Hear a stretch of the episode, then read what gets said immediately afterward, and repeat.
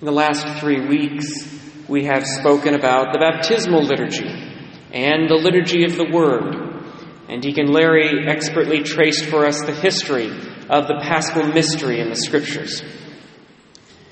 Today, we come to the homilies I've been really, really looking forward to. So strap in, because this is going to be fun for me. Without going into much detail here, suffice it to say that one of the great scandals of the Roman Rite over the centuries has been its progressive disconnect from the people. Slowly over time, partly from a desire to preserve Latin as the language of worship, partly due to increased complexity and dramatic elements introduced by Frankish liturgists. It's always easy to blame stuff on the French and partly due to historical factors that I won't rehearse here, the Mass became a purely clerical affair. The priests and other ministers would be gathered around the altar saying the Mass, and the people would be observing, almost like they were attending a play. By the end of the 19th century, the core of the Mass was said silently by the priest to himself or to the servers with the empty silence being filled by the choir singing complex Baroque compositions, or at a low Mass by the people singing hymns or praying their private devotions. The Mass was schizophrenic, with the head separated from the body. Now, given all of this, and the fact that in the early 20th century there was something called the liturgical movement, which worked to try to bring and re engage people back to the liturgy.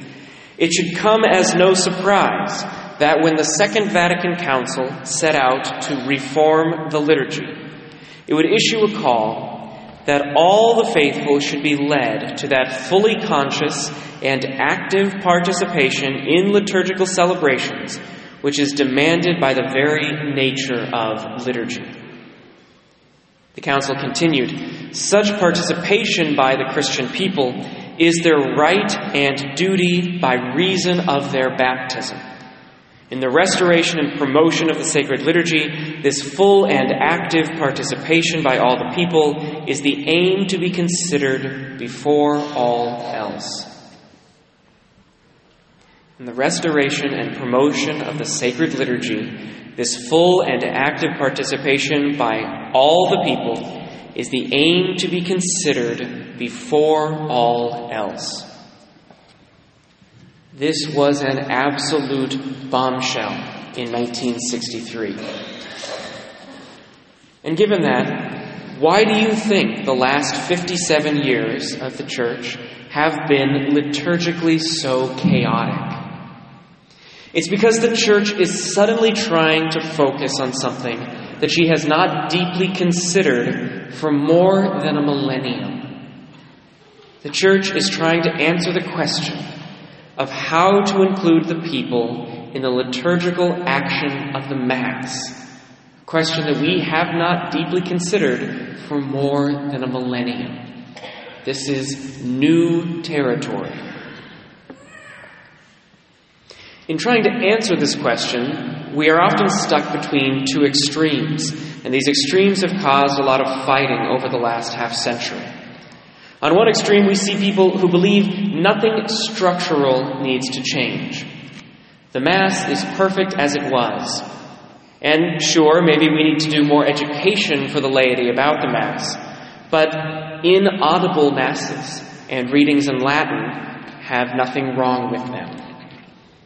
These are the folks who reject the liturgical changes following the council and who worship exclusively using the old rites.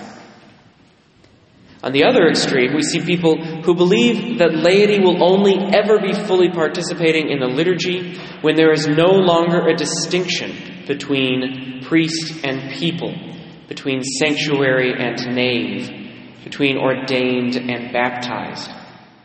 This flattening of the liturgy, this removal of the priesthood or the clericalization of the laity, has had many negative effects that many of you have probably lived through. In general, however, the liturgical reforms following the Council did a fairly decent job of avoiding these extremes and increasing the proper participation of the laity. The restoration of the dialogues, first and foremost, the dialogues between priest and people, which had previously only been carried out by the servers or the choir. This restoration was essential in restoring lay participation. Also, the wider use of the vernacular language, something that had already been considered at the Council of Trent in the 16th century, but for which the Church only seemed ready in the 20th century. And the reintroduction of the offertory procession and the general intercessions, parts of the Mass that involved the laity but which had fallen out of use, also very helpful for the restoration of the participation of the laity. Now, fun fact. You'll notice in that list I didn't mention where the priest stands when he celebrates Mass. Everybody associates the Second Vatican Council with the priest turning around at the altar, but the Council actually never mentioned this. And, in fact, there's only one document in the last 57 years that talks about the priest being able to celebrate Mass facing the people.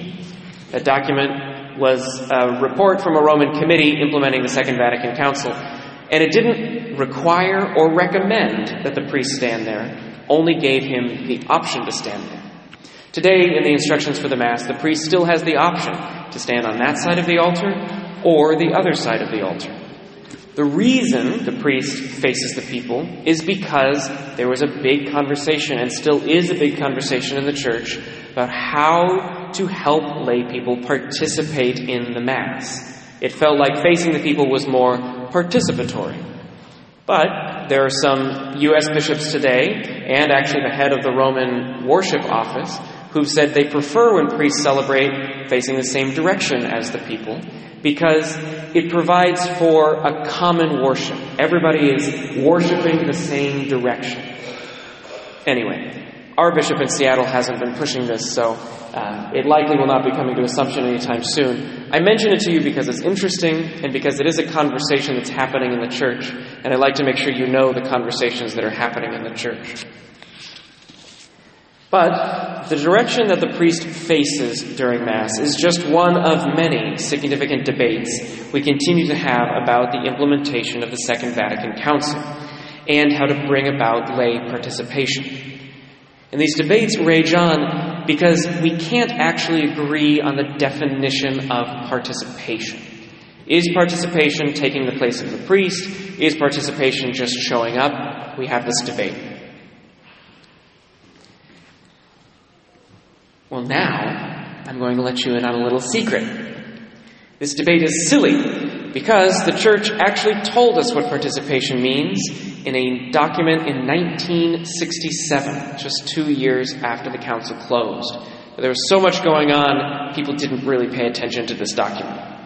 The document was Musicam Sacram, which implemented the musical teachings of the Second Vatican Council. And in Musicam Sacram, the Church felt it necessary to define what participation means. The document starts by repeating the council. The faithful fulfill their liturgical role by making that full, conscious, and active participation which is demanded by the nature of the liturgy itself, and which is, by reason of baptism, the right and duty of the Christian people. Okay, we've heard that part already. Here's the new part two years after the council closed. This participation should be above all internal, in the sense that by it the faithful join their mind to what they pronounce or hear and cooperate with heavenly grace. It must be, on the other hand, external also, that is, such as to show the internal participation by gestures and bodily attitudes by the acclamations, responses, and singing. The faithful should also be taught to unite themselves interiorly to what the ministers or choirs sing, so that by listening to them they may raise their minds to God. I cannot emphasize enough how important these words are for understanding and implementing the Second Vatican Council. The participation of the laity that the council pushed so hard is above all internal, which means that all of us here first participate in the Mass by understanding what is going on in the Mass and uniting ourselves to that action. Sometimes that action is external. Sometimes it's like the entrance procession. Not all of us are in that procession, but we understand the point of that procession is to come together as the body of Christ, and we unite ourselves to that action. Sometimes that action is simply the prayers of the priest at the altar. But those prayers are not just for the priest. All of us, by participating in the Mass, are called to pray those prayers. The priest externally, the laity internally. But all of us are united and participating in every part of the Mass. Our participation is above all internal.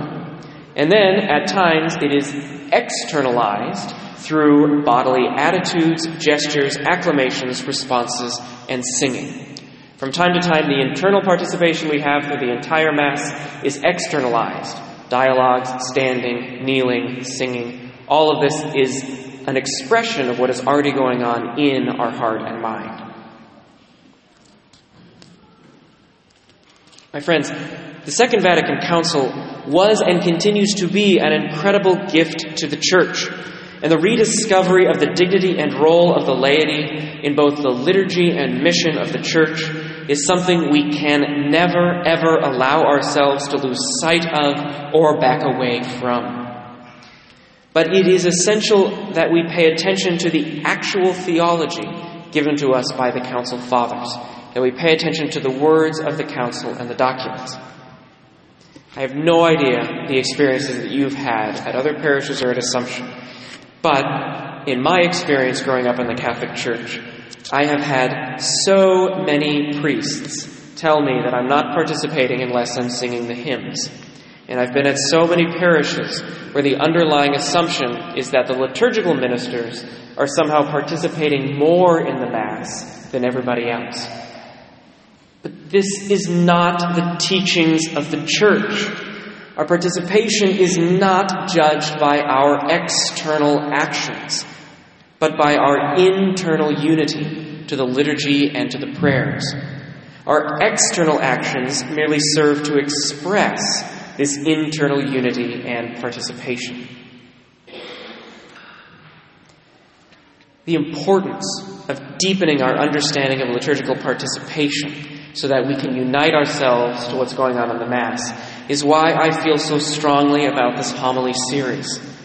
Over the next couple of months, I am going to be talking about the liturgical actions taking place, specifically so that we can unite ourselves to these actions. I'm going to talk about how the Mass is a sacrifice, so that we can unite ourselves to the sacrificial nature of the liturgy. I'm going to talk about how the Mass is a communion, so that we know how to enter into communion through it. And I'm going to talk about liturgical music and the role it plays in helping us unite our hearts and minds to what is going on in the liturgy. And I'm sure other topics will come up from my mind or from your feedback. From time to time, I will also tie a tweak I'd like to make to our worship at Assumption to these homilies. So I will give you the theology and then I'll tell you kind of how we're going to implement that. Today's tweak is what Frederick already mentioned. I'm asking our cantors to no longer announce the hymn numbers. This is not because I don't want people to sing. Again, the Council specifically mentions singing as one of the important externalizations of our internal participation. But we have a hymn board. And when we announce the hymns, it interrupts the liturgical action with an announcement. We all know we're going to sing. We all know where to look for the hymn numbers. So I've just asked not to have that interruption. We should also say that what we're doing for the hymns is the entrance, the offertory, and the communion processions. That's the action that we're uniting ourselves to. Those processions are important and they mean something. We are not uniting ourselves to the hymn. That's not the end. The end is the procession. The hymn is the means to that end. Some people really unite themselves to the action by singing. And that's great and that's wonderful. And I'm going to talk more about that when I talk about liturgical music. But some people unite themselves to that action more reflectively. They like to reflect on what is being sung. They like to reflect on the procession. That's fine too. I don't want to give anybody the impression that you have to sing the hymn in order to unite yourself to that procession. Ultimately, what matters most above all things is that we enter deeply into every part of the Mass. We live in a unique and blessed time where the Church has turned, for the first time in a millennium, her immense theological energies specifically toward the rediscovery of lay participation in the Mass. We have realized once again that the Mass belongs to us all, and it is in uniting our hearts and minds to the actions of the Mass that we will unite ourselves to Jesus and to our salvation. I hope we can appreciate how unique this time is and I hope we can enter fully into it because we are so blessed. I hope we can ask what it means to worship God and how we might do so here in the Holy Sacrifice. I look forward to journeying with you more deeply into these questions in the coming weeks. And in the meantime, I hope we can all take to heart the statement of the Council that the liturgy and our participation in it is both our right and our duty as baptized Christians.